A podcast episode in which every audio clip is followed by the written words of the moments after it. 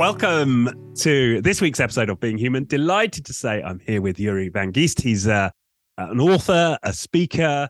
Uh, his his day job, it seems to me, is, is helping businesses to scale.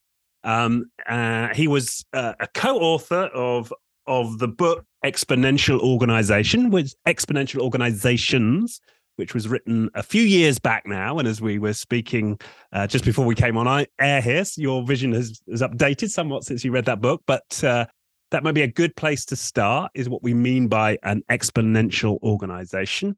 Uh, and uh, we can take it from there. Uh, you also suggested that we might want to use a visual to help talk people through that. Um, so, Yuri, welcome to the show. And I'll bring up a visual uh, for exponential organizations.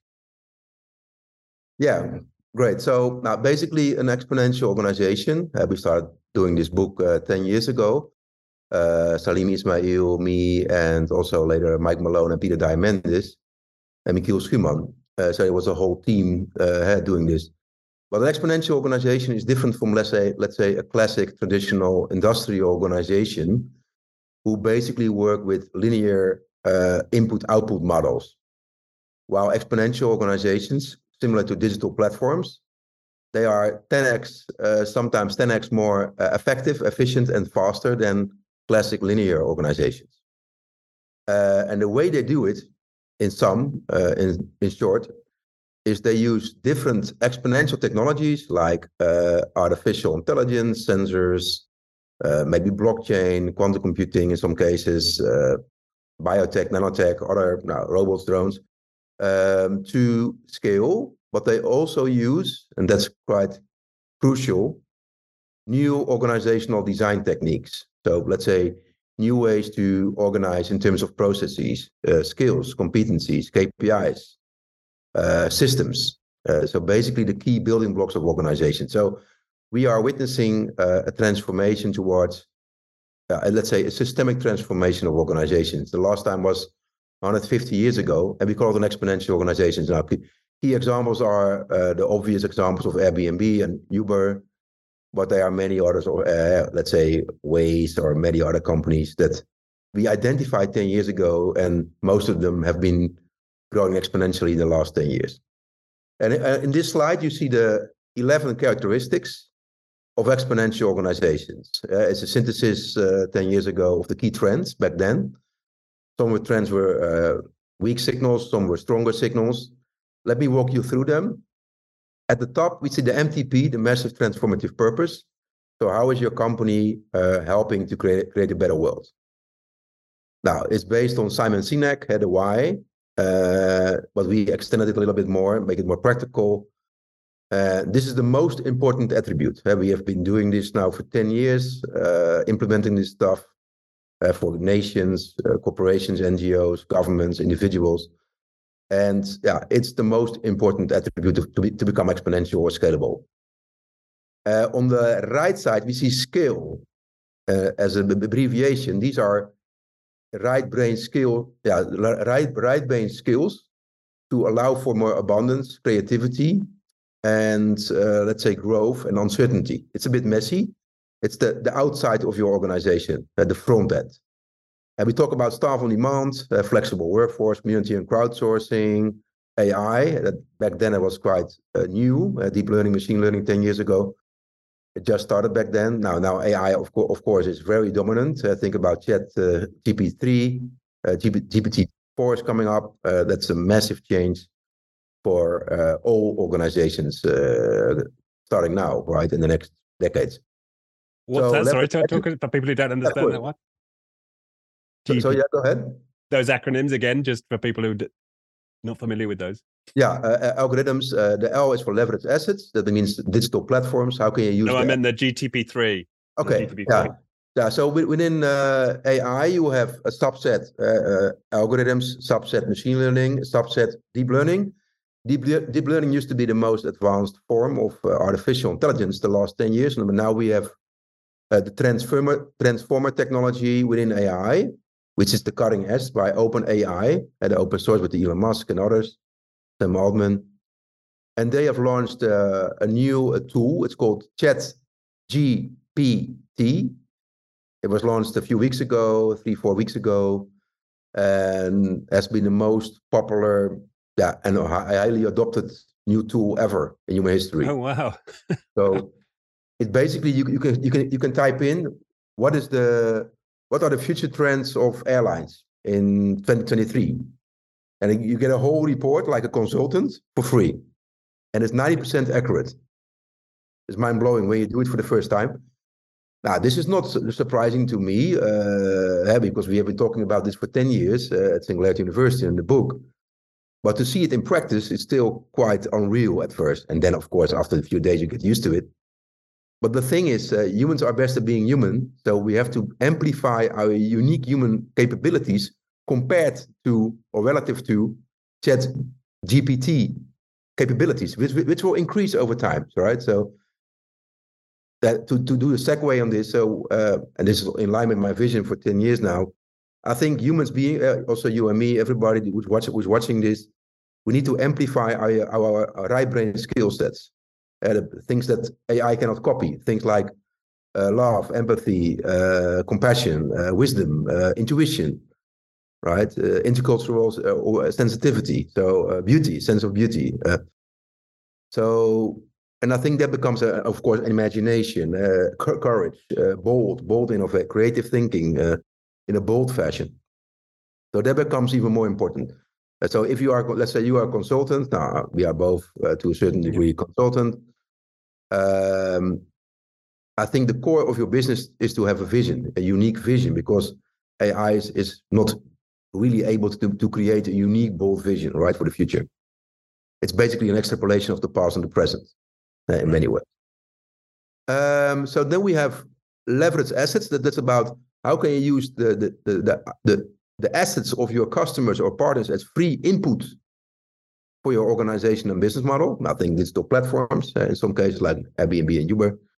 Um, and then you have engagement. Uh, this is how to increase engagement with your employees and your customers using incentive competitions or digital reputational systems. Um, so that's important. And then you have interfaces. These, these are basically uh, yeah, software implementations inside your organization, workflow, also algorithms to process the output of the external attributes, uh, start scale into your inside organization. So it's a software interface instead of a human interface. Then you have dashboards that that's about objectives and key results, uh, OKRs, a new way to um, yeah, have a daily or weekly stand up or feedback loop with your employees. So short feedback loops instead of long feedback loops. Let's call dashboarding, open and transparent. I think that's quite important as well. Now commonplace as well. Experimentation was about uh, back then lean startup. It was quite new back then, yeah. one year old. Uh, 2012. Uh, design thinking, service design, and agile combined. It's also quite important, but I think it's out of date a little bit. Well, I can talk about later. Autonomy is, is about self-organized teams who, who have responsibility to make their own decisions in a decentralized fashion that's a very controversial way topic to implement in corporates and in governments. Um, I tried a few times, but um, I think there's some uh, feedback loop there as well. uh, we can share. And social tech, social tools are about ways to disrupt email because email is out of date. There's uh, yeah, email overload. We need new, ways to uh, synthesize uh, synchronously in Dropbox or uh, Slack or even more modern tools. Yeah.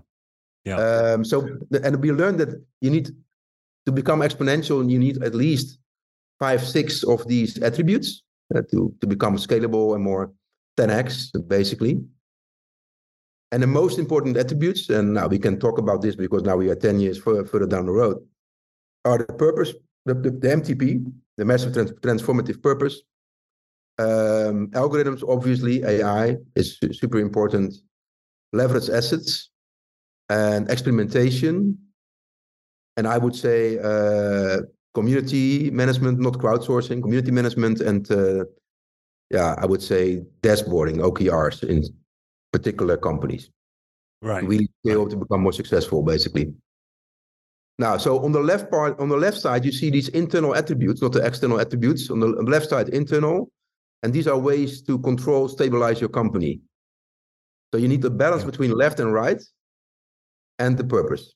That's also important. And I've also learned uh, in the last few years that you can only implement, let's say, two attributes in one year, not four. Right. Unless you are a small company, uh, they, they can do four. But most companies, I recommend to do two in one year, and then the next year another another two, because yeah. then they have time to embed these um, these items in, inside your organization. Right, right. And out of all of these, then what what do you find are the m- most? Maybe we can stop the share now. Um, what what do you find of companies have the biggest challenge with? Well, um, that's an interesting question. I would say autonomy. So because self-organized teams, yeah, it's possible when when you are innovating on the edge of your organization. Uh, disruptive innovation, you can create a new kind of team with, with more autonomy and then scale it up uh, in that fashion when it, when it, when it grows up. But to infuse uh, self-organized teams in, inside the current large hierarchy, especially in Germany and Switzerland, by the way, it's almost impossible. Uh, that they were laughing at me, and uh, I understand because of the the culture, right? It's, it's a it's a totally 180 degrees difference. But I would say in most uh, cultures globally, it's it's a it's a big challenge to make it work. Some cases it's possible when you have a young team, young employees, uh, already more aligned with the gaming culture, right? Because gaming culture is mm-hmm. like organizational culture, right? And increasingly uh, in the future, and they are used to have bottom-up emergence and uh, self-organization. Uh, within the gaming conditioning, when they are young and then they move to a company, so it's an easy way to uh, migrate or to yeah. uh, embed it in, in, their thinking and behavior. While older people, they have a hard time uh, making the shift because the, the, leaders and the managers, they become from active to passive advisors uh, in most cases. And while the employees become from passive, more active, they have to make their own decisions. So not everybody is able to do that or what or a, one wanting to do that. Yeah. To make decisions, right? And it's a, it's a, it's quite a different it's a big change. Yeah. And the rest is quite easy. AI can also be an issue, uh, obviously, right? Now it's easier because there's more awareness. But 10 years ago, when you talk about AI, deep learning, for example, they were like, what are you talking about? We don't have data in order. Not, the, the data is not aggregated in one central database. What about privacy, security, metadata alignment, synchronization, standardization, normalization? And so the, the, core of AI, the data itself, was already a huge problem, right? In large organizations as corporates and governments uh, globally, by the way, not just uh, here in Holland. Um, so I think now we are in a better phase of making bigger moves with AI within organ- larger organizations because there's more, yeah, the backend is more now more in a proper condition to make it work and to be effective. So that's the AI part and AI, AI in itself has, has advanced quite a lot in terms of uh, capabilities. Uh, OpenAI, for example, but across the board also commercial uh, proprietary AI solutions. Um, besides the open source ones, and if you look at, let's say, um, what else is difficult to implement? Yeah, um, I would say I would say uh, community management, because most companies think or leaders think it's easy to create community, right? But it's not easy. I've done it myself yeah. since 2007. Uh, I think five or six different communities, uh, online, offline combined, mostly offline starting, then online. So events, conferences, now meetups, all these things. That there's a, a tension between the community being authentic over time, while and also being a company corporate profit, right? So purpose yeah. versus profit. How do you come? How do you integrate that? And that's not easy. And if you are a large organization, or even worse, let's say a governmental institute, they have a hard time to really get the, the heart of the community, right? To open openness, transparency, authenticity, win-win relationships, uh, right? To co-create, uh, let go of control, open up, let go, uh, self-organization, emergence, all that stuff. They they because they have a control mindset and a money mindset and exploitation re- mindset, resource resources mindset. But right. it's the opposite of resources, right? Because it's about living beings, human beings. Mm. So, and it's about co-creation, and it's about we instead of me. So there's this tension, and at first they get it, or they seem to get it, some of these uh, clients, but then over time they, they want to exploit it and it becomes win lose again, zero sum. Yeah, and then right. you implode the whole community, right? So, yeah. So I think, yeah, large organizations, not all of them, have a really hard time to really understand communities because, yeah, they have not grown up in in these meetups, events like me, and I've done like sixty of, of these events in my life. Right. TEDx, Mobile Monday, Quantified Self, Lean Startup, Singularity University, all these things. And it's it's it's it's a new it's a different value system. It's it's very different from let's say corporate or uh, governmental. Yeah. But it's it's the emergence. It's the, the, the new mainstream, right? So if you don't know about communities yourself, yeah, you're going to be in trouble, I would say, uh, in the next ten years because the, these values become dominant, in my view, over right. time. And Oh, that's interesting. So you think that not only is this something that companies who want to grow fast need to consider, it's it's going to become dominant in general. Uh, you, look, look at, for example, uh, we, are, we are now a bit uh, in a different space, but digital platforms have moved on to digital ecosystems, right? Now, yep. So basically, even more women relationships, uh, broader, deeper, uh, more varied alliances and networking, right? In an ecosystem, even with your competitors, right? And then the next step now is you move from ecosystem to ecosystems and distributed autonomous organizations, right? The blockchain based organizations, fully automated. Yeah, these organizations are also in line with building communities, maybe even more, right? If you look at Web3, it's all community based, right? Even more than 10 years ago with the exponential organization. So it's an extrapolation of that. And they're probably also more purpose driven than, let's say, 10 years ago uh, from the get go not everyone, but th- there's a tendency to become more purpose driven, right? From the heart, not from the mind, because then it's still ephemeral. And so, yeah, I thought I think communities are here to stay because of the gaming culture. Same thing, right? If you look at all these amazing popular games, they are communities, right? Just World of Warcraft back then, Fortnite, and now all these newer versions of gaming. These are communities. Right, right.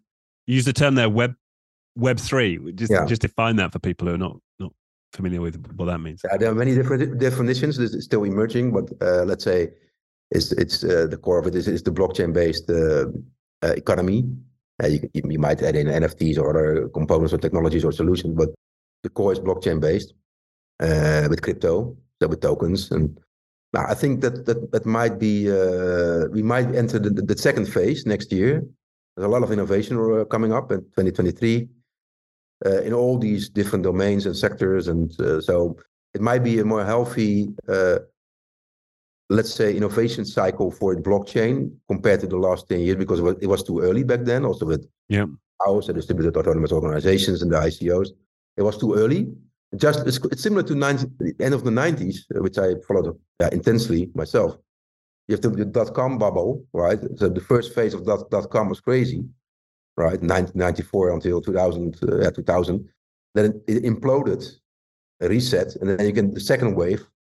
And then the most important uh, companies, uh, yeah, came rise came to power. Uh, mm. And I think the same will happen uh, with blockchain to a certain degree, because blockchain is not a solution to everything. But what, what, what I think is, is important is the values below the blockchain, these will stay, right? So community, win-win, more equal, uh, more social cohesion, uh, more decentralization, and more security, uh, more purpose driven. So I think that's more important for me than Web three or blockchain. It's, it's the it's the underlying value shift that that's that's very hopeful and needed. Yeah, because that was something that um, I, I guess I had moments reading exponential expert uh, organizations thinking does this shift exacerbate some of the problems we've got in society, right? Yes. With sort of autonomized organizations. And we talk about staffing on demand. Yeah. Right. So so you've got this autonomization of, of individuals, right? And uh, I've just I've just got my, you know, I'm an Uber driver and I'm I'm allowed to work as as long as I can log in this morning. But at the moment the Uber doesn't want me driving anymore, yeah. I can't act, you know, security has gone, you know, levels of anxiety going up, a sense of security and belonging actually decreases. You could argue through some of these trends.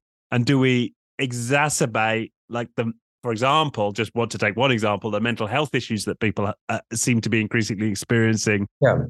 in in our societies? Um, is it does that, does this all is all this making it worse? But it sounds like you've got vision that's suggesting it might make it better. I, I agree with you. Uh, that, that's why I felt uncomfortable uh, over the years. Uh, uh, you talk about the gig economy now, and uh, you can talk about modern slavery or whatever, but it didn't feel right for me to me. So I wrote a piece in Dutch Financial Times, I think five years ago already, a long, long read about what comes after exponential organizations in terms of nou ja, more uh, egalitarian, more yeah, just I, I, would say justified, equal, uh, fair organizations. So that let's say you have Uber riders or uh, with, with more voting rights, or maybe stock uh, ownership, a small piece, or maybe uh, insurance, uh, or, or, a combination of all, right? And that's infused with the, the, the DAOs, distributed autonomous organizations, the Web3 blockchain based organizations, startups. They have this equality more embedded from the get go. Um, so I expected already back then the shift away from, let's say, classic exploitative exp- exponential organizations to more egalitarian uh, ones. So I, I do agree with your concern, right? So that's one of the changes I've made also myself in my own journey in the last 10 years. But um, because the 1% got richer, right? While the rest was staying at the same level. Or, well, yeah, it seems like, yeah, all, all of the gains of this productivity and scaling yeah, I, I don't seems to be captured by the by the by the top. I don't believe in the one percent, right? Even some people think, yeah, you are the one percent, but I don't feel I want. I don't want to be the one percent, and the rest is is lagging. I think that's that's not my whole self view, other view, nature view, world view. That's not the way the world I want to create, right? What I want to create is a more ecological, spiritual, social, uh, socially advanced civilization, right? I see myself as a serial living being. I'm not a label or author or uh, let's say uh, job title. I'm a living being like you, right? And we are all in the same boat, right? And increasingly that becomes important. So we have to make a, a value shift, a mindset a perspective shift. I call it a consciousness shift, right? Uh, I call it in, indigenous wisdom or ancient wisdom. That's the core. And if we don't, if we don't develop that as an individual and as a collective, then then we won't make it, in my view, right? Then we get increasingly more trouble. So exponential is great, right? You can use the exponential organization attributes, some of them, exponential technologies, right? I've been following this now for 10, 20 years now um, probably more 20. It's all great. These are tools, but it's not the real solution. The, the solution is a, is a, a shift in, in mindset, in, in val- heart set, and value set. And we need to combine both. And that, that's the shift that you are referring to. And that's already happening as well, right? So I'm excited about it. It's small scale, but it's it's uh, this is my job, my, my life, my job, my, my my my my whole life basically already today. Wow. Okay. Well, well, let's talk through that then. So, first of all, what do you see this shift as as being? Like, what are the characteristics of this shift in, let's say, consciousness or value set? What what are the main components of that? And then, how do you see it changing? What are your sources for hope here? What are the signals? Yeah. So now, for example, um, now let, us start with the easy topics first, right? So these digital transformation programs last ten years across the world. And then I noticed oh, it's not about digital transformation, right? It's about corporate transformation. And as you said, it's about leadership transformation. Why? Yeah, you have a CDO, right? For example, you were with the CDO globally with Volkswagen uh, for a long time. He is, he got it, right? He's already in, in the future, like me, he's a futurist, a visionary, whatever, right? And he talks to a CEO, a global CEO, who has a lack of yeah, understanding of what technology is all about right? Yeah. So there is this, yeah, you need to have a cohesive team, right? A board, C-suite board, now all aligned vertical, horizontally, vertically, all the same vision, purpose, mindset, value system. Now, that's already uh, um, a, a issue number one, right? This, but this applies to most uh, organizations, by the way. This misalignment. That's on the the, the easy part, but on, at the, the deeper level, let's say uh, we have the Volkswagen uh, uh, example. It was already five years ago, so I can talk about it. But um, the, the, the, fundamentally, it's all about yeah. You you live as a large organization, uh, six hundred fifty thousand employees. You live in this capital capital market system, shareholder value. So you, you basically are restricted in your possibilities. But on the other hand, you know, uh, in some cases, some of these people who are awakened, they know we need to change the whole model right? To become more co- socially cohesive, ecologically ecologically sensitive, uh, let's say regenerative uh, in, in, into today's terms, and yeah, they get stuck uh, because it's not a rational conclusion to become more regenerative. It's not. It's not like okay, I don't believe in shareholder value, and now I'm, do, I'm going to do stakeholder management and uh, shared system value, and I will really appreciate nature. Because I learned the hard way, the only way you can transform yourself as a leader, wherever you are, is by doing the inner journey yourself first. And it's not yeah. easy, right? To, to now to encounter your, your shadow sides and to be in nature, walk in nature for eight days without yeah, not eating for four days, just meditating, no shower, no food, right? You walk on spikes, uh, yeah, uh, it, then you can relate to nature in a different way, right? And um, I think that's fundamental. So you, you, a change is not a rational conclusion; a change is an emotion, and that's driven by ex- personal experiences that, that, that need to be very disruptive, that need to be very confrontational. And, and that's from a psychological, spiritual point of view, the introspection part, the meditative part, that's step one. But also the nature, you you you will have a develop a new relationship with nature, with animals, with trees, with the ground, with with with, with, with plants, uh, with the stars, even right. So with water and uh, water ceremonies, all these things are important. So you have a deeper connection to nature, and when you have a deeper connection to nature, then your whole policy will shift. Right you become courageous in terms of leadership, like Paul Polman eh, and Sijbesma in Holland, yeah. uh, one of the key global leaders in uh, sustainability and regeneration, uh, the ex-CEO of DSM.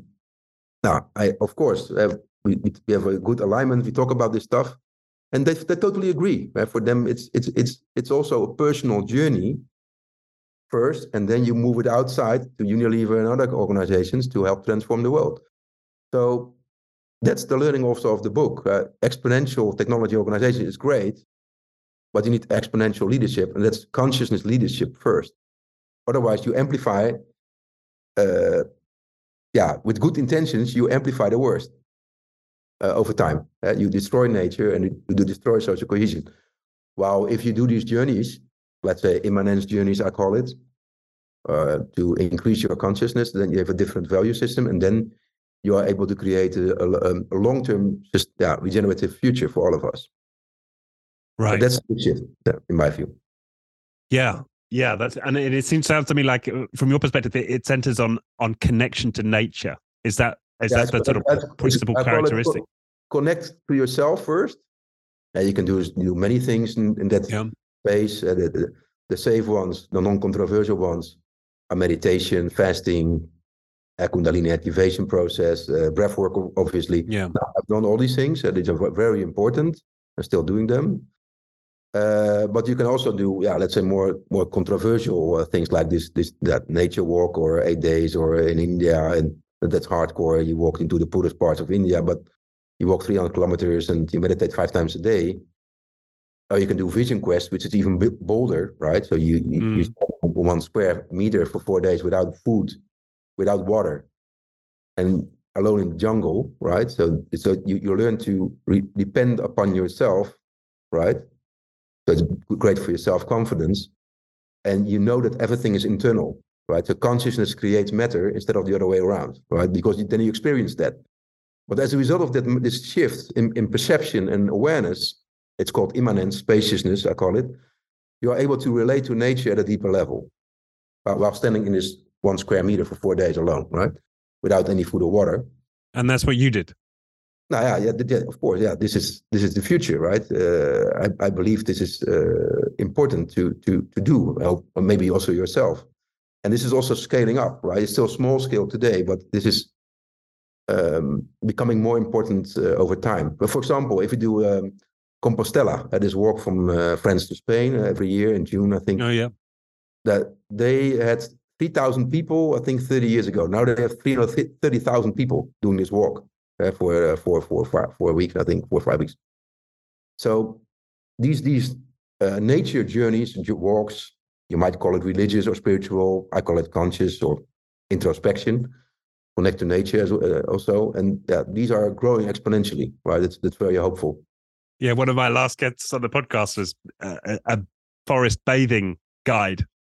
Yeah, yeah, Just exactly. A big, big also growth in her sound. business. I, am a DJ. I make music uh, because this is one of my uh, inner child uh, gaps from uh, 30 years ago or 35 years ago. So I'm, I'm DJing now uh, once a month now for 12 hours. do 12 hour DJ sets.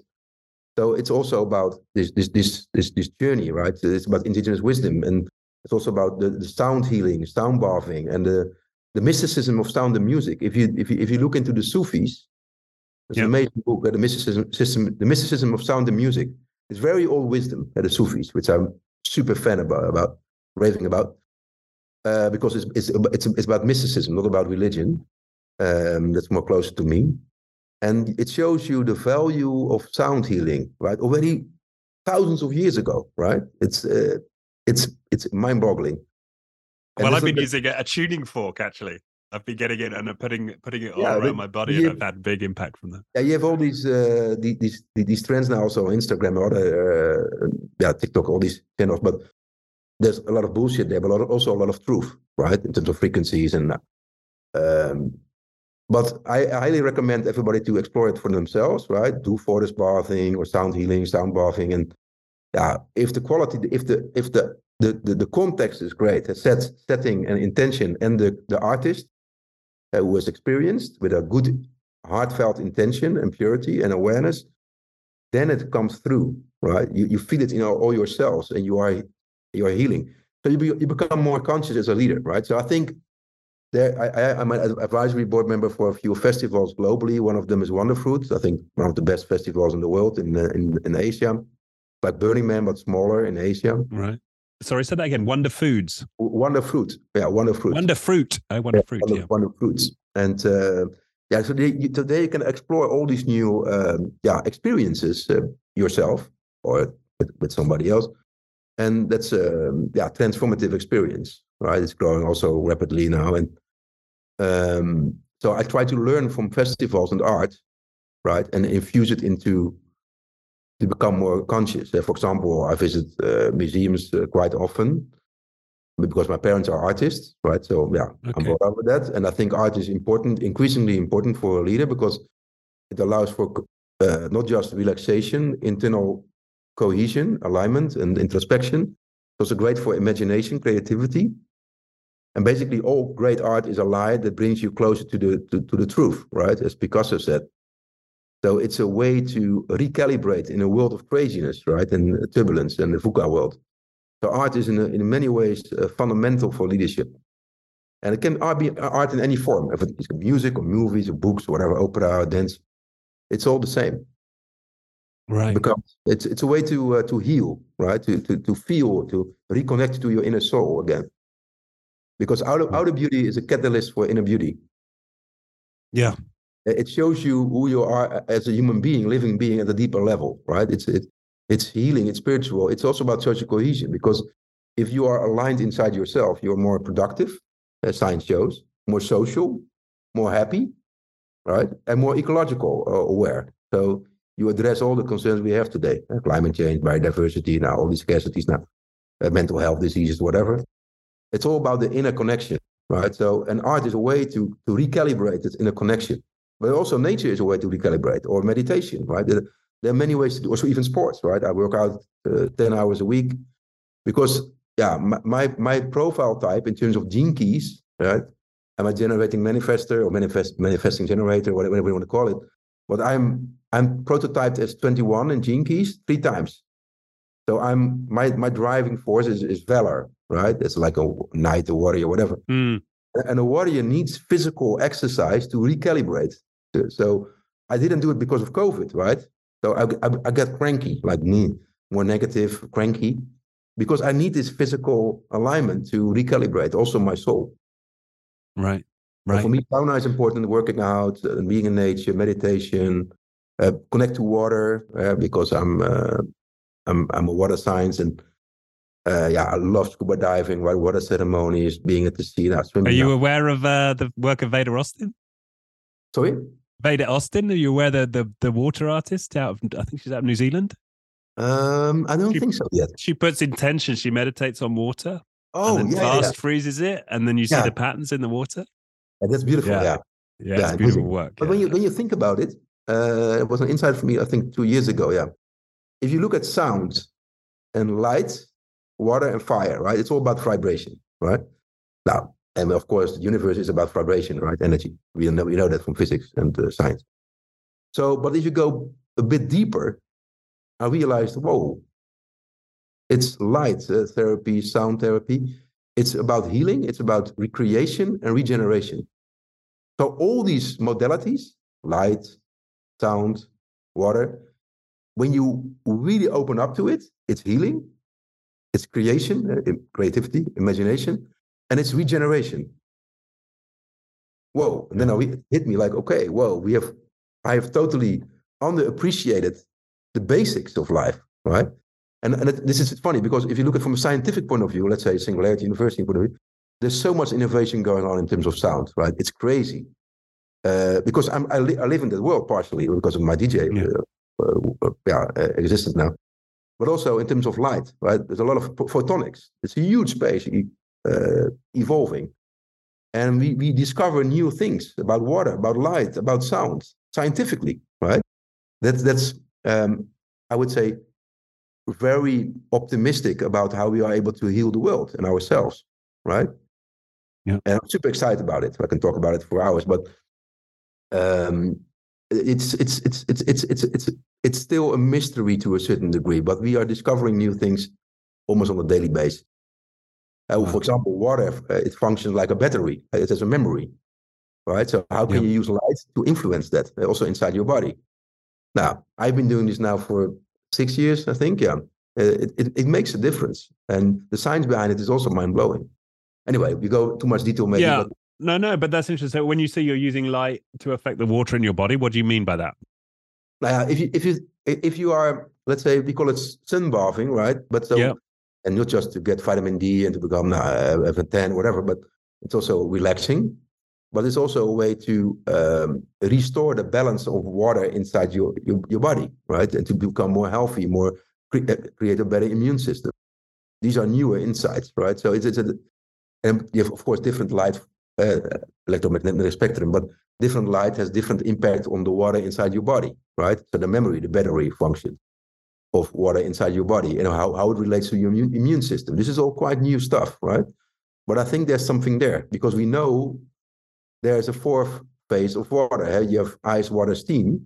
The fourth phase is easy water, easy, EZ, EZ water. You can check it out, and that's that's the new uh, functionality that we have discovered right in water. So how can we leverage that as human beings also outside water, right? Let's say, yeah, in the rivers or maybe somewhere else. That's interesting to to to to to to explore. I would say. Right, right. I mean, uh, uh, this is fascinating. I'm kind of blown away in terms of I would talk about where you're at. Yeah, no, no, but but versus the book. So I'm interested to you. Was there was there a sort of pivot moment, right? Um, for you in terms because because because the exponential organizations, it, it, you know, is brilliant in many ways, and but it's it's you could maybe say somewhat technocratic, and it certainly doesn't cover a lot of the elements that you've just spoken about. Was there a moment for you where you started to see things differently? Well, yeah, I, I, was working too hard, right? Because yeah, I did like 300 keynotes uh, a year, 50 countries, whatever. So it was too it was too crazy, right? Not not good for the environment. Most importantly, also not good for my, my social network, my family, and myself, my health, right? Right. So yeah, and then you, you start to recalibrate your whole life. Right? What, what am I? What, what what what are you doing? Because you can basically never get enough of, of what you don't really need. Uh, the quote by you too. so you can do more keynotes, become more successful, more status, more money. But in the end, it's, it's all, yeah, ephemeral. It's not the core of existence. The core of existence is consciousness, feelings, uh, family, kids, and your good friends, and do, live a purposeful life and try to uh, pass it on, right? Because we are all intermediary. So, and that means, yeah, less flying, right? Or no flying, uh, preferably. But yeah, some people they they want me to be there in in, in person. Unfortunately, hope this will change. Uh, yeah, and and make different decisions and focus on your inner journey besides your outer journey. And then you become more stable and more happy and a more pleasant person, uh, more co- coherent as, as, well. And to be, uh, I think there's a there's a, there's a miss, miss um, understanding about success, right? Everybody wants to be famous and successful. Uh, look at Instagram and all the stuff now. Well, if it happens, there's a lot of stuff that is not really funny or uh, pleasant. yeah. Nobody talks about it, but uh, I think we should be more honest about that, that as well, right? And re- recalibrate our own KPI and OKR system, right? What, what does success mean for you, right? It can be very different than, than for me. For me now, success is to to to feel, to have uh, a room to to to be to stay conscious and to explore myself. Uh, I used to used to be more about changing the world, right? Now I'm changing about myself, and then hopefully change the world. So it's a different sequence. So I changed a lot. I'm so I'm happy with, with success, of course, because yeah, you have to do it once in your life. It's all journey, it's crazy, it's funny, right? It's but yeah, you get used to it uh, after a few months, and and then what? Yeah, continue on that path? Uh, no, because it's superficial in my view. Right. It's, better, it, it's okay because if you transform yourself, you you transform also your whole lineage, right? You think we are separate human being human beings. I think that's not true. I think we are all entangled at the deepest level. Also with my ancestors and my, my kids and their kids, blah blah. So if I change myself fundamentally, then then the energy shifts uh, in this whole lineage. I believe yeah. that. Yeah, I believe that too. Hard to prove, but this is my uh, experience. Yeah. Yeah. Yeah. Um, and but I, am sort of fascinated. So you're doing all, you're flying around, you're doing these 300 keynotes a year, and, and, and like, what's the the first step you make when you you have this real moment of realization, and then yeah, what's the first, first step, move you make? It's, very very uh, that's that's very easy to answer because um, if you you can never get enough of what you don't really need. So what you do, you amplify your ego by saying yes to everything, right? And then you uh, almost burn out uh, after a few years. Uh, yeah, I've done it, uh, let's say three, four years, and yeah, then uh, it's not you, you you you hit a wall basically, right? So and then you change. Then you I skipped like seventy five percent, and nah, started my inner journey and I think that that helped me, right, to uh, to stay sane or become more sane. But I'm, I'm, I'm, I'm re- cool. Uh, I think uh, in, in general, there's no growth without pain, right? So you, you got to feel pain, right, uh, yeah. to a certain degree. So uh, a setback is good, right? Uh, these are gifts if you um, allow them in, even though it's hard, right? At the moment, it's always hard, right? I don't yeah. dismiss this but um, we need stressors to grow, right? To become anti-fragile. And uh, I think life is more increasingly for me about how to proactively look uh, for new stressors or out of comfort zone experiences to transform myself, my life, and to yeah to become more whole and hopefully a better li- serial living being. Yeah. Yeah, and I suppose the reason I'm asking the question because there may be people out there resonate with you with being in that position, right? Maybe they're on the verge of burnout. Maybe they're doing the equivalent of 300 keynotes a, a, a year. And so, what were the first few steps that ha- helped to get you sort of back into your into yourself? Like, what worked for you? I suppose in in starting to make that that shift towards where you're at now. What worked for me? Yeah, uh, soul searching, right? So um, take time off, walk, walk in nature. That helped right. a lot. And uh, I, I, did a journey in India uh, a few years after that, but that, that was the most transformative moment because, yeah, if you walk in nature for eight days, 300 kilometers, and there's no shower, no bed, there's nothing, and you don't eat for four days, and you just meditate, yeah, then it's very uh, confrontational. Um, so the first three days are horrific, sort of, in a way and then yeah you get this immense beautiful experience um, you, you are you feel totally connected to everything in an organic way. So there's no uh, plant medicine no uh, whatever no no like no psychedelics just meditation. That's it. And i think that's um, yeah this, this is inside all of us right? This is the core of humanity. This this sense of uh, being connected uh, integrated entangled with everything and yeah, it's it's a beautiful experience. It's sacred. It's a sacred experience, uh, a mystical, sacred experience. I didn't know about this. Right, I'm I'm almost 50 years old. Why don't I know about this? Right, I'm almost uh, the yeah, I'm quite old already, a bit old now. Let's say on half, and I've never learned about this stuff in the Western world. Wow, this is interesting. Why is that? Yeah. Well, that's interesting, isn't it? I mean, that's well, a, that's well, a, well, well, in my view, it's quite fundamental, right? And uh, yeah, to, to especially the next uh, uh, period of uh, human civilization to to heal the planet. Yeah, I mean, I think that's a, that's a really good point, and I'm the same. I mean, I found, um, you know, I think I found my way back to myself, you know, a lot through therapy, and then more latterly through through sort of spiritual experience and spiritual practice. Um, but yet none of it's like mainstream in the culture. You got you got to go outside, pretty much outside of Western culture, certainly certainly mainstream Western culture to to find this, um, these experiences, these guides, these methods uh, to reconnect. Um, yeah, yeah. Also, it also helped. I visited these uh, indigenous, some of these indigenous cultures, right? The, the Mayas, the Incas, now the the mystics mm. in, in places across the world, also in India. Yeah, and then you you learn about this in practice. You see it in the in the daily behavior, and that that's very uh, illuminating and inspiring.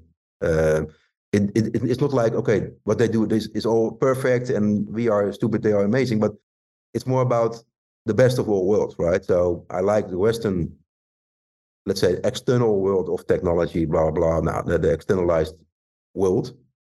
Yeah, uh, that's one piece of the solution, and then combine it with the inner journey, the inner technology.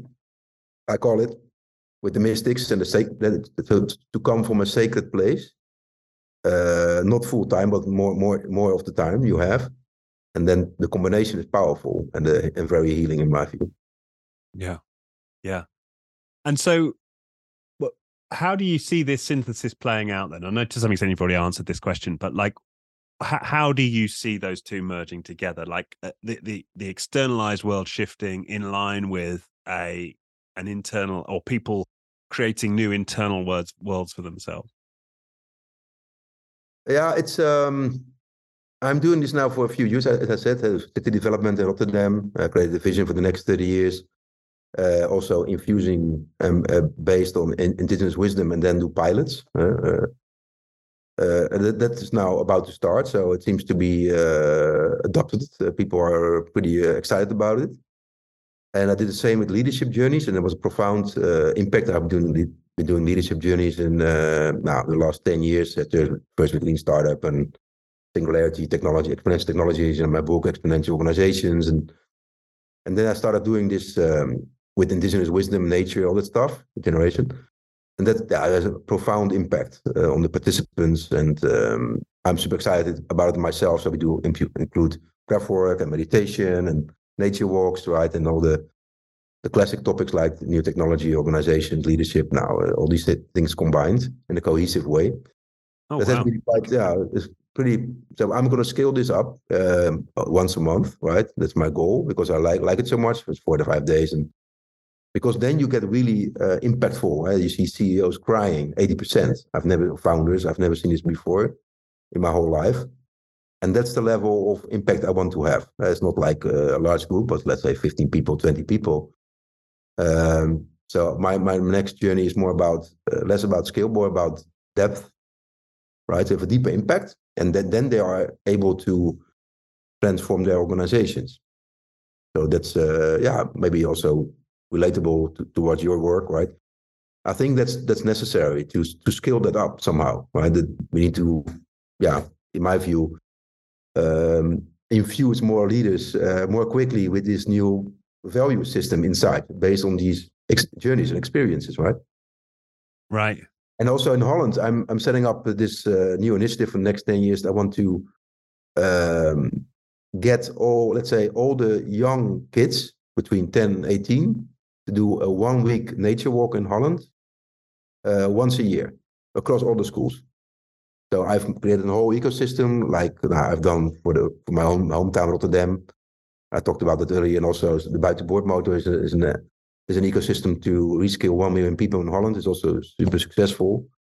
I set it up uh, six years ago with Simone Heidema, among others. But anyway, so we built an ecosystem for nature walks. It's the same, uh, all the different suppliers and um, and then we will infuse it inside the Ministry of Education, and they will adopt it, uh, and then it will be, will be implemented. So, because if you look at kids, they have more anxiety, more depression, more autoimmune diseases, disease, more loneliness. They're totally disconnected, more mental health issues. 10x more than 30 years ago. 10x, 5 to 10x, it's crazy. Mm. So the way to solve it is by doing a nature walk, right? Not like I've done because it's too extreme, uh, walking on spikes for four hours without bare feet, but that's insane. But it, it works for older people, older men.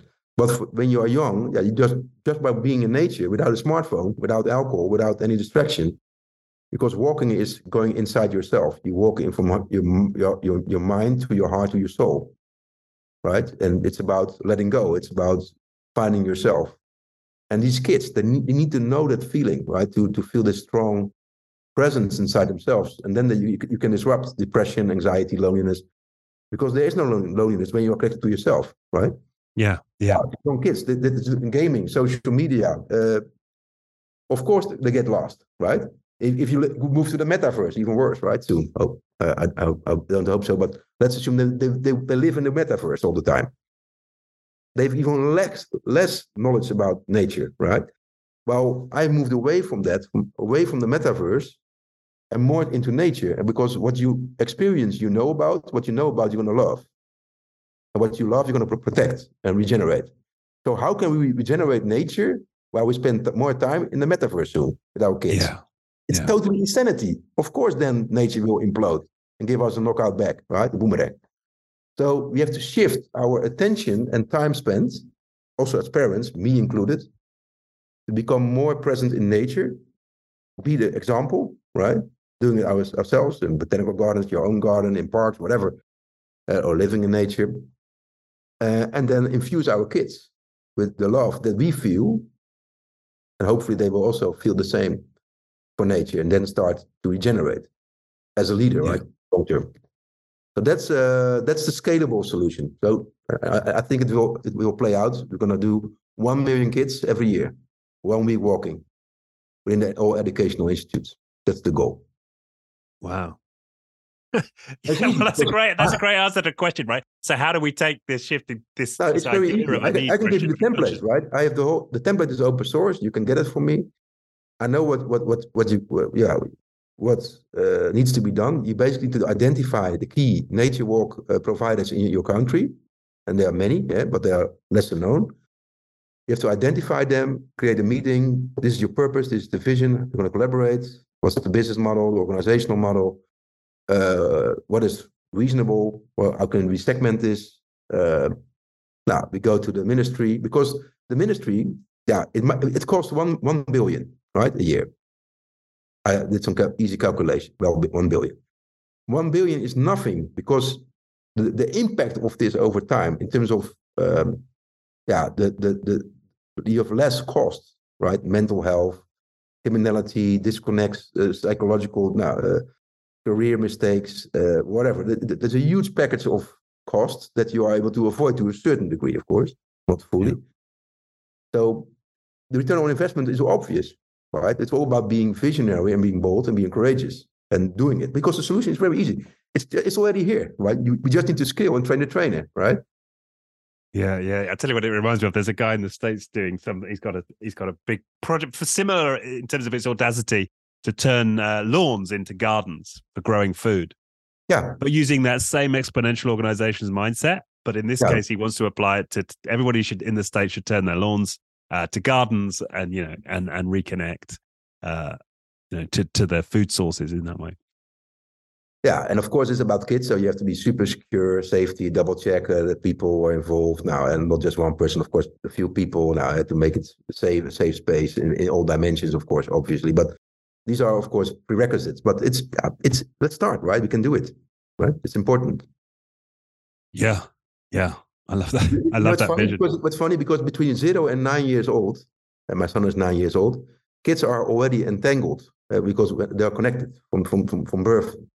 Then they have the second me awareness. It's called between nine and eighteen, and then they become aware of the disconnect with with with, with sort of reality. While while well, that's that's illusion, because we also condition them in the school system that they are disconnected, right? And you might say, yeah, we, we used to think, yeah, that's that's the that's the normal process to be, to become an adult.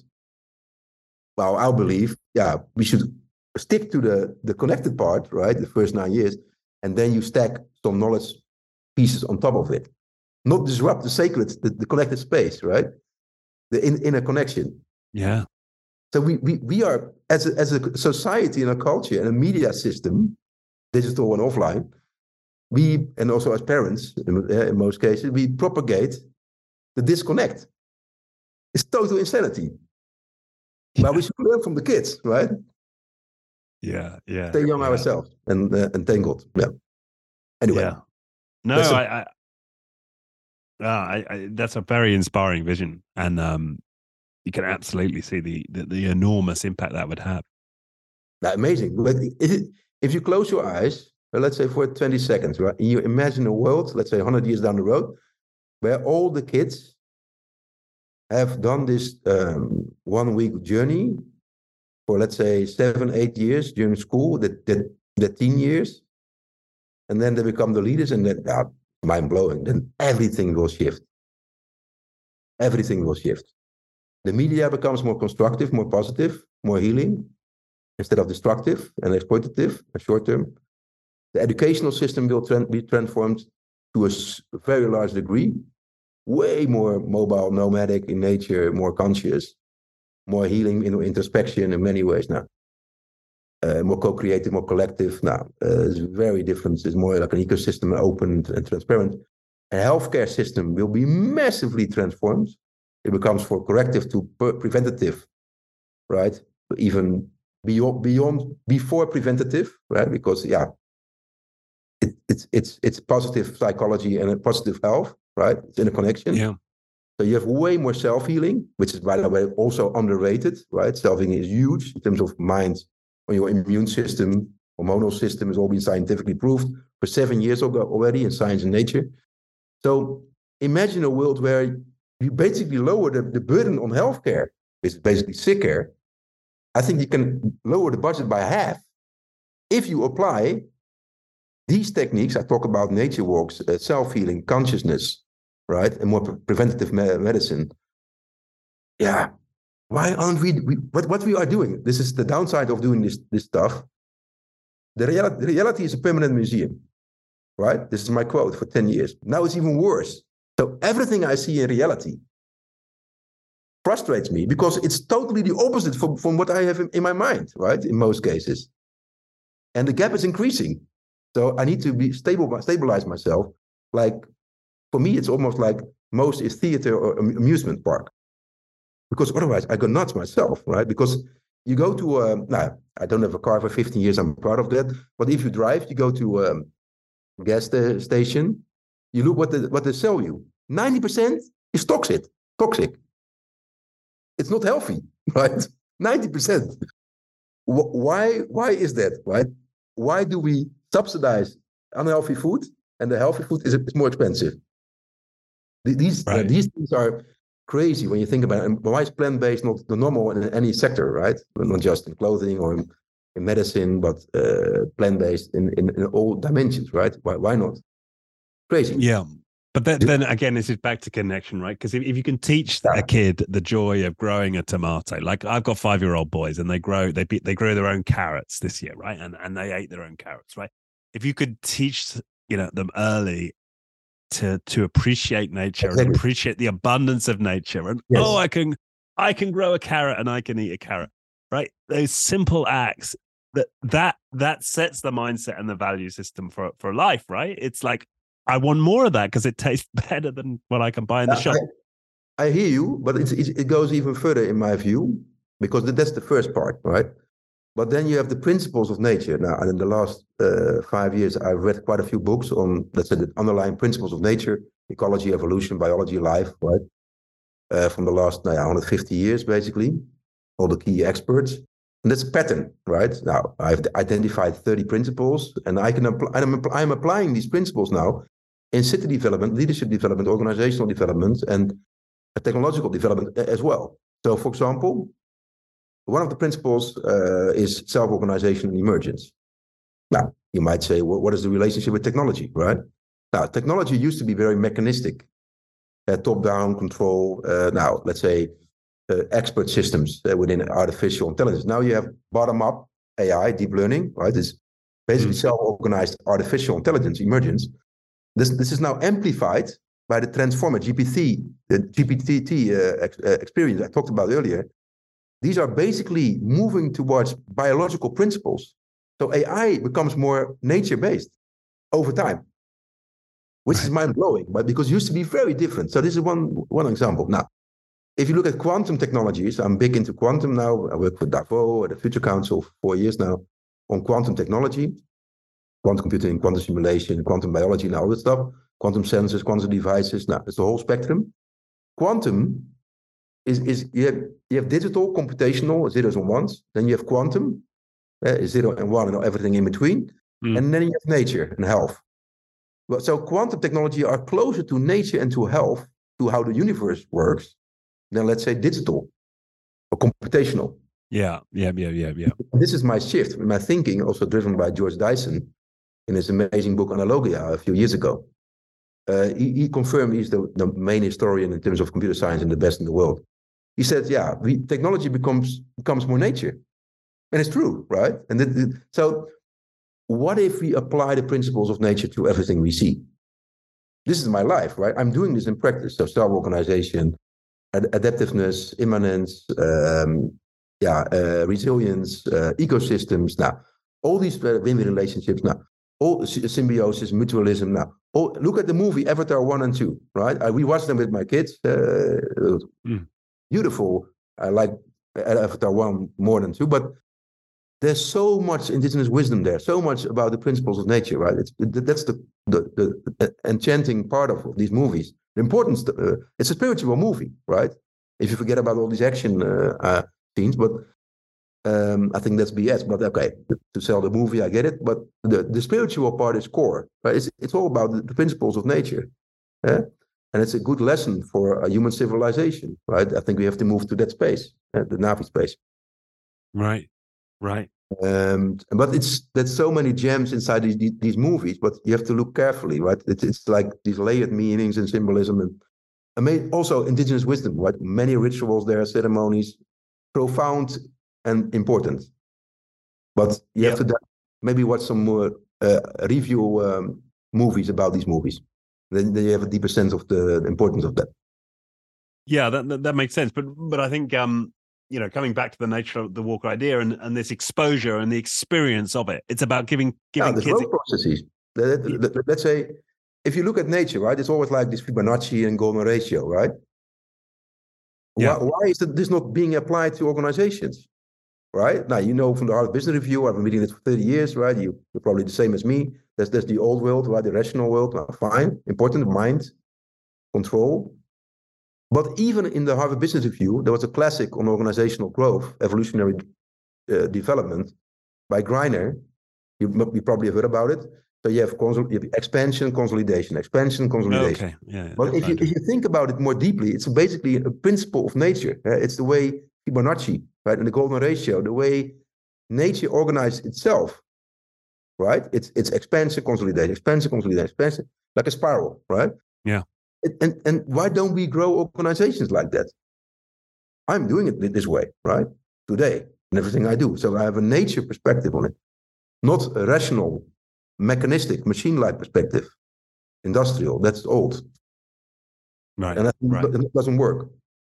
Because if you grow too too fast, yeah, you forget about consolid- consolidation, you get you get dilution or chaos. Yeah, or, whatever reminds me of that. Whatever, or misalignment. Book, um, recently read um, the man who destroyed capitalism, Jack Welch, and how he was yeah. he was obsessed with having this constant story yeah. of growth yeah. to the markets and destroyed the company under the. I'm not saying that, I'm, not. I'm not saying that. That, that the, the, the, the thing is, human beings are. We are nature. We are part of nature. We are not dis- disconnected or above uh, nature. We are nature, but we also have some plus plus capabilities. That's the problem. So we need some top down control to stabilize societies and organizations. I agree, but less than today. Now it's more like a police state, right? We're moving into the wrong direction, in my view. Yeah. So we need, need more self-organization and emergence in organizations and, and societies with some top-down control because of our unique human capabilities, uh, our, our way to, to think in, in terms of scenarios, minds, uh, uh, the future, uh, to avoid pain, to look for pleasure. Now, uh, that's, that's so, so we have additional cap- capabilities compared to animals, or let's say life in general, and we need to be mindful how to calibrate that, right? So you need some top-down control, un- unlike nature, to stabilize that. But different from, let's say, what we're doing today, in my view, is too too much top-down top-down control. Yeah. Uh, so in that sense, we need a little bit more nature inside organizations and in societies than than we have today in terms of yeah organizational principles and value shifts. Yeah, I, I, that that makes total sense, and it makes sense yeah, at every level. And it's starting with the individual, right? I mean, you to go and walk and do that walk and allow yourself to feel the pain and allow yeah. yourself the chaos to reign whilst you're there without food and so on. That took a level of letting go of the top down control and just being in that moment and allowing whatever experience is going to happen to happen. Um, yeah, and, and, and the same applies to cities. Eh? Uh, now I apply this to the city here. The city, a small city like seven hundred thousand people, Rotterdam, my hometown. Uh, giving back, uh, indigenous mm-hmm. wisdom. So give back to your own roots. Um, and then we said, okay, what is what is it? So I dove into urban development, right, urban design, in the last 60 years. Now you have Jane Jacobs, who is the, probably the most visionary one. Uh, 60 years ago, an amazing book because 60 years ago she talked about this yeah a city is a, a combination of processes and relationships bottom up so self-organization and emergence. And then she said yeah you have you have to create adjacent capabilities in a city based on these streams the bottom up streams the processes relationships the interfaces interactions right so complexity theory now and all the stuff. Uh, you, you, can also look at the philosophy behind that, but that, that's a different podcast, probably many podcasts. But let's say if you grow an, a, a city, as we are doing now, from a bottom-up process in terms of what already is there, in terms of yeah, the shifts in mobility, energy, education, people, there's a collision, right? There's, a, there's this emergence. If you leverage that, you build on that, it becomes more successful. And it's true, right? But we, we think totally the opposite in, in Holland. It's all top down market, or let's say, uh, yeah, the, the governmental policy is, is too much top down. It doesn't, uh, there's not a way to, or even at the municipality level, to investigate, identify what are the bottom up processes, and then leverage the interaction points and innovate based on, on that. They create this top down vision without data, right? And then we implement. Of course, it doesn't work. It's, it's, it gets rejected, right, by, by the people or whatever, by nature. So it's a different way to, to look at everything in life. And my thesis is, and I have a lot of discussion about this globally also locally, like, okay, you talk about why not create a regenerative product? And we still have an unregenerative organizational model and mechanistic technologies and what have you. I said it doesn't work it has to be internally consistent, like a configuration, a system thinking and doing and acting. So if you have a regenerative nature-based product, but your, your, your, your processes, production processes, and let's say the inputs and the organizational model and technologies to make that work are not regenerative, then what's the point? It, it, it will implode, it, it, it won't scale long term, and it won't help heal the planet. So we have to infuse immunity in all, with all the things we do. Yeah. Uh, leadership, city development, techno- organizational development, technological development. Uh, that's the big agenda, in my view. And it takes a lot of time because it's it, it's so different from the way we are programmed, right? Um, but it's possible. In five years, you can make a big shift. I, I can assure you that, but not in one year. that, that's too quick. No. Well, it's it, because this is a this is a one by one by one by one transformation, you have to give people the space to make these journeys in, in and of themselves, right? I think that's that's yeah. part of the the reason it's, it takes time.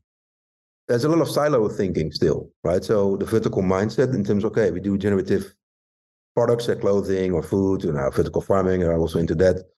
But it's not that's not that's not a, that's a part of the solution. But if you don't address the consciousness issue, and because then you apply it everywhere. It's, it's your organization also has to become more biological instead of machine.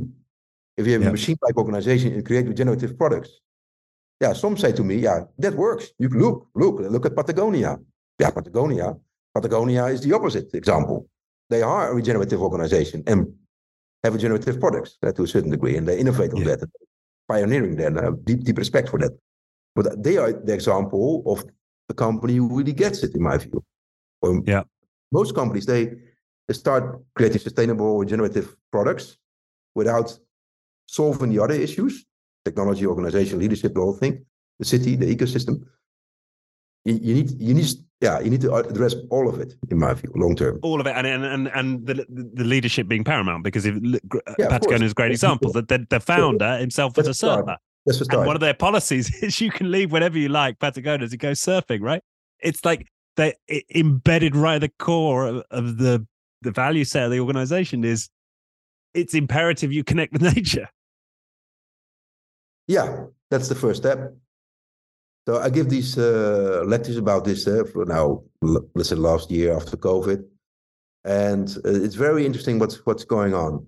Um, I, I, used to think, okay, younger people would get it instantly, um, but surprisingly, older people are more impacted by this talk than younger people, and I think the reason is the um, the level of system thinking you need, holistic integral thinking, to understand this uh, based on, on your own experiences.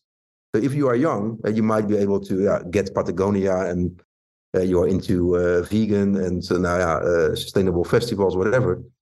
Um, that I get that, but let's say the, the the macros, the big the big picture story is about okay, we need to change all the systems to become more aligned with nature. And surprisingly, they, they don't get that. But maybe it's too ambitious for me to, yeah, to hope for them to understand it. But the older people get it, and they, are crying. They, they're totally disrupted. They say, "Holy, holy, have, what have I done? Like I've been sleeping for 50 years, right, or 60 years." So that's confrontational. But they feel that it's, it's needed. So the impact is more there. Interesting. Yeah and back to that word confrontation, right? You know, we talked That's very about that earlier, and and and and it, yeah, and it requires people to confront themselves. This shift requires pain. It requires eh, allowing the pain in. Basically, what happens if you uh, if you tell the whole journey? This is just, of course, very piecemeal. But let's say after a week or a few weeks, you, you basically say, "Yeah, you've done this in your life, but life is this, this, this, this, this, this." So you ignored all this and this is how you raise your own kids. And this is how you uh, lived your own life, right? Just by doing this. So it's left brain uh, in some. Our right brain, yeah, there's a great book about this, The Matter, the Matter with Things by Iain McGilchrist. One of the best books. The Matter with the, the matter, oh, the matter with, with things. Yeah. with things. Great book. Now, that, that's a piece of the problem and the solution, right? And you basically say to people, yeah, you've been living this like this one-dimensional world life. Now, now here comes some somebody who is opening it, opening it up. Right? and say, and this guy is saying you have one year to uh, incorporate the new thinking, right? Or two years, but yeah. it's not really a, a pleasant message. But yeah, it needs to be done. Yeah, I mean, not a pleasant message. It needs to be done. I mean, that sums it up, right? You know, yeah. this you you this is totally this. Is, I, I don't think there's anybody who's been through this journey who hasn't, as you said, experiencing some level of discomfort and pain to yeah. get to the other side. A lot, a lot. you, you got, yeah, and and uh yeah, that's that's. There's a brilliant book that I'm reading right now called The Palliative Society, written by uh, an Asian philosopher, and it talks about this problem in modern society is we we we use our we use our mind, we use this strong mind that we've got to build systems around us that allow us to avoid all pain to our detriment ultimately.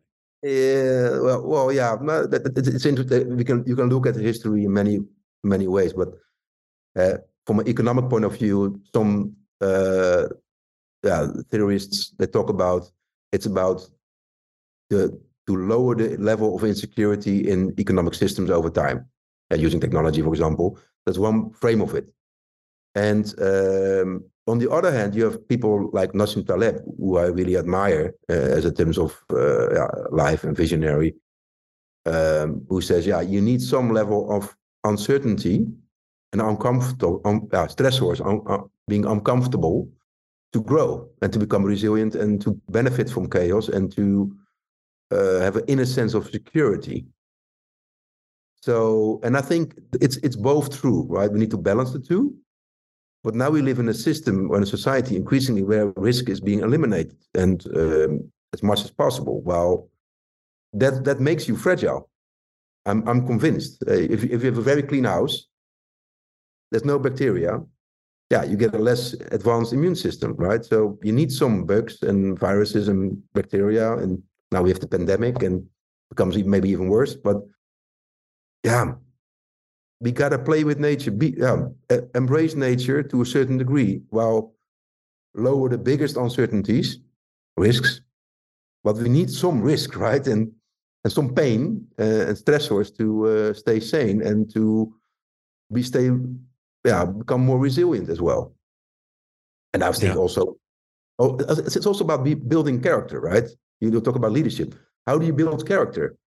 not by uh, now google data shows by hr in the last 15 years the best employees had a huge setback in their teens or early in life death disease whatever they had to transform themselves early on huge pain huge setback stressor while if you have a very comfortable life right let's say yeah you go to the, the, the, the ivy league blah blah blah check the boxes now uh, uh no death uh, parents still alive together now smooth, uh, wealthy family background, no stressors now.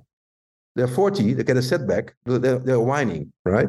They become not, not the greatest employees, according to Google, right? Yeah. So, and we live in a society where we want to sort of pamper our kids, right? There's a lot of books about this in the last 10 years. But we have created a very fragile uh, generation, not just millennial, but I, I think even more Gen Z. They are overly sensitive now, overly which in a way is great, right? Don't get me wrong, in terms of alignment and entanglement, and uh, let's say being aware, uh, let's say woke, that's great to a certain degree. But if you are too sensitive, right, then yeah, you get this. It, it, yeah, th- th- th- this is detrimental to innovation and to have a cohesion uh, in society.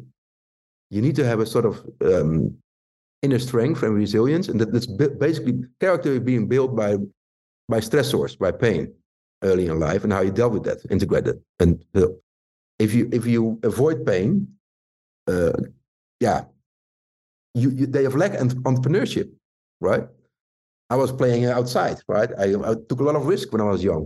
I'm it's a wonder I'm still alive, by the way. But uh, but these days, parents, yeah, that it's all it's yeah, it's more secure, safety. Yeah. With a lot of downsides uh, over time. Yeah, because you end up with these chronic Jonathan conditions. Haidt, if you like Jonathan Haidt, uh, H A I D T, uh, he's a very famous uh, psychologist in the US, author, uh, thinker, not polymorph, whatever.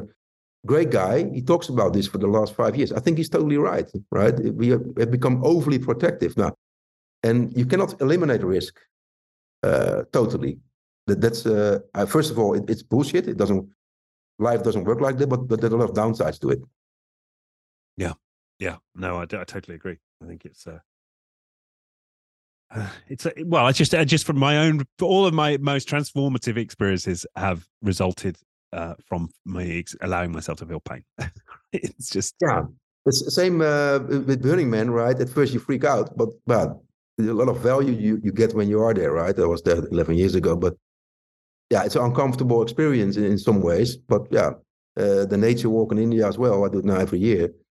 Uh, it's uncomfortable at first, but then it's like a muscle, right? It's yeah, train. And then you and you want more of it because then once you've experienced it, you know, ah, oh, I, I, I, I feel much better, more grounded, more connected, more loving. Yeah. More, you know, you, I, I feel more creative. Whatever those outcomes are, you're like, okay, I get it. Okay, I get it. Right. So next time I get this opportunity, do I go towards my pain, towards my fear? Do I expose myself to that? I know subconsciously that yes, the answer should be yes because I know the benefits on the other side. Whereas if I, if I'm not given that, if I hadn't had those experiences, I wouldn't be wired in this way. So I think it's so important in society that we give the give people those experiences early and get them to learn that exposure to stresses is a good thing. Yeah, yeah. So and that that's a shift in uh, in basically in leadership, right? Uh, I think we need an Apollo program uh, to address this. Uh, you, you, cannot you cannot just say yeah it's responsibility of the ministers and the prime minister and let's say or it's the, it's the CEOs of corporates or maybe it's the the, the, the, leaders of the schools. No, it's everybody, right? We need uh, alignment between all the key media outlets uh, to promote this consist- consistently in a, a normal, uh, addressable language, normal language. Uh, it's about leadership. It's about political leadership, business leadership. It's about um, yeah, it's about parents. It's about everybody, right? So why not create an Apollo program like in the '60s? Not to get to the moon, but to get inside, right? And uh, to yeah to be more in nature to be more appreciative and maybe do let's say the week of nature or the week of introspection right? Why not? Where everybody uh, yeah helps helps together uh, to address the theme in that one particular week full time right? Gives a lot of energy and cohesion as well right? You have so many be- benefits. Why don't we do it? I don't get it. It's so obvious. It works right yeah yeah the apollo project worked right we did went from nothing to the moon in eight days, or eight, sorry, eight years. That's insane when you think about it. That's a massive achievement, an unbelievable achievement. And this is easier. So why not do it, right? A bigger impact, I would say. Yeah. Yeah. I, I, I mean, I, I totally, totally agree with that. It's, uh, yeah. And, and I think maybe, maybe, maybe in some ways that is the way to in is is to appeal to some extent to people's right brains, right? As like a big material yeah. thing that can be achieved for all of those who are turned on in that way. About but then have them experience the uh, the the the the impacts of it on a deeper level. Yeah, but it's also funny if you if you think about uh, it's maybe a bit off topic, but I think most people in their lives they um, they have unusable experiences, uh, maybe one, maybe ten, whatever and they, they, never talk about it. So I talk about this stuff for the last six years, right? Let's say telepathy and all these now near-death experiences, all these amazing experiences I've had in an authentic way, by the way I re- re- memorize it, in, in, in, to say the least. Now, so I shared that in a one-hour talk, and it, so it made me realize the feedback was enormous. And these are people like me, yeah, visionaries in Europe now, uh, and. Mm.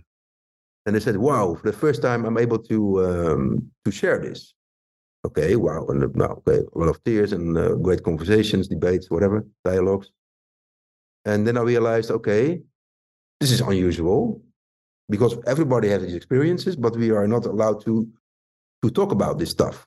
But it might be interesting because if you look at science, the evolution of science, uh, you have Newton, uh, uh, classical mechanics, now classical universe, and then you have Einstein, right? But Einstein basically what, what he did, he leveraged the an anomalies, uh, so the exceptional cases, to create a, a bigger theory of, of life, of the universe.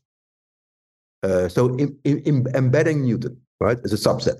Now, my hunch is um, we are about to see a revolution probably in the next 10 years because of my what I, what I see also in science and philosophy um, that we are moving into a, a broader let's say life view where we were able to integrate uh, the crazy stories about telepathy, premonitions, and all this stuff, right? Native experiences into a new way to integrate consciousness into science. I think that's the, the shift we, we are about to see. And that's very hopeful and also important. That is extremely hope, hopeful, yeah. Yeah, I, am I'm, I'm I'm very excited about that. I cannot talk about it, but because yeah, it's complicated material, needs a lot of time, and uh, people will probably drop off some in some way. But I, I do believe that, uh, because I see so much going on in all these disciplines, right? Basically, philosophy, uh, physics, metaphysics, right? There's, there's a, interesting what's going on. If you look at Lex Fridman, right? Lex is the one, my number one yep. podcast for the last two years when he started. Um, I'm a big fan of his his work. When you watch him close, his interviews closely, that's the pattern, right? That's the pattern we see. But yeah. you only see when you, when you watch like weeks of content by him in a row, then you see it, right? Yeah, and, and it, it's growing, isn't it? It's it's it's growing, growing. This this this this. Yeah, and and there's this um imaginal cell metaphor, which I which I love from Paul Polman's wife, Kil Polman, Kim mm-hmm. Polman, in her book, you know, Rebuilt the Future. She she she introduced me to the term, this idea of imaginal cells. So they exist with as the chrysalis the grub turns into a butterfly. There are these marginal cells, yeah, right? Yeah. That, that, mm-hmm. that, that, kind of connect with each other and they start to cluster and, and form the ultimately form the butterfly, of course. But it feels like there are there is this this this activation of imaginal cells, right? Yeah, I agree. Across the across across the world right now, uh, and yeah, as you say, we're seeing it in all dom- domains in in different forms, uh, and it's a question of uh, when when's that going to when? Well, maybe it is ten years. When does that reach critical mass, and when does the butterfly start to form from the? I don't know, the, but if, I look at my uh, counter uh, futurists, I think 2025 will be an interesting year. Okay. okay. Maybe that's. The... I, I, I, combine, let's say, Ray Dalio with the fourth turning and uh, let's say more people who are from the, let's say, the mystical fields, uh, not the scientific, uh, rational world. But it's very interesting that uh, most of the people I follow for the last nah, 10, 20 years, there's this convergence in 2025. So I'm excited about that. Cannot right. wait. great, great, good. Well, maybe that's that's that's the uh, the note to end it on. 2025. We'll see yep. a breakthrough in consciousness. Maybe we can uh, reconnect then. Maybe I was okay. mistaken. Very likely, but maybe I was not mistaken. We'll see. I don't know. No, I, yeah. Let's let's see. Well, that's the other thing. This coming back to your book, Exponential Organizations. One of the one of the sort of key insights for me was that book of of how uh, we're not very good as human beings as, as thinking exponentially, right? And there's the example, uh, I think, yeah. of Ray Kurzweil, you know, when somebody's challenges him, they're not making enough progress on the sequencing the the uh, genome, and he looks at it, they're only one percent complete, and he says, "Oh no, no, that means they're halfway there, right? Because if in seven years they're doubled, and so okay, so he could." Uh, he could see that in another seven years they were going to complete it, right? Because he he trained himself obviously to think exponentially. So perhaps that's interesting. Yeah, I, I, think if you look apply that to AI, eh, let's say GPT, GPT, uh, the transformer model, right? So if you if you look at that, then yeah, if you go exponential, yeah, where's this going? I have no clue, right? Because but it's fascinating. But it would be look, it'd be interesting to know what the doubling rate of, let's say, people who are getting kind of switched on, you know, in terms of this consciousness conversation. What's the what's the uh, the doubling rate right now, and is it on an exponential uh, Yeah, that, that's I. It's hard to say, right? Because we are all in our own bubbles. So we are we are over identifying ourselves with that, mm. right? As, as, a trend. Um, yeah. That this is selective attention and, and distortion and perception uh, from psychology. So we have to be mindful. But if you look at data points, I, I, I check my sanity by two in two ways: building stuff in practice to test my assumptions, right?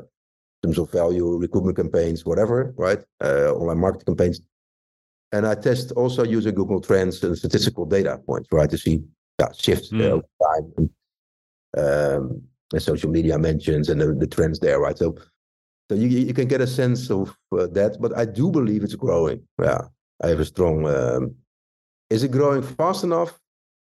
Don't know yet, but as you said, it's exponential. So I think we are lagging behind uh, of what we need to do for society, for the world, planet uh, at large.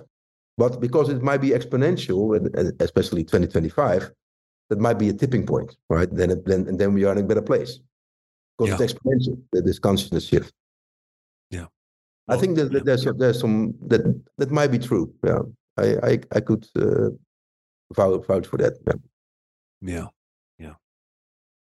Fantastic. All right. Well, thank you so much. What a tour de force you are. this has been uh, very energizing. Uh, and I love your candor about your own your own journey. I've appreciated that.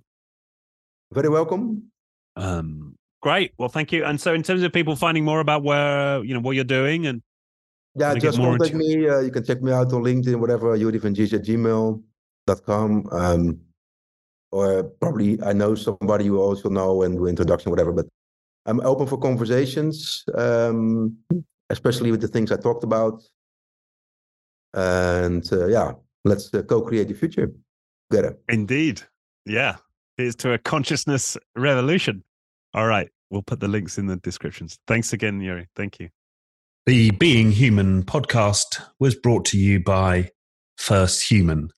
For more on First Human's human focused coaching and leadership programs, head to firsthuman.com.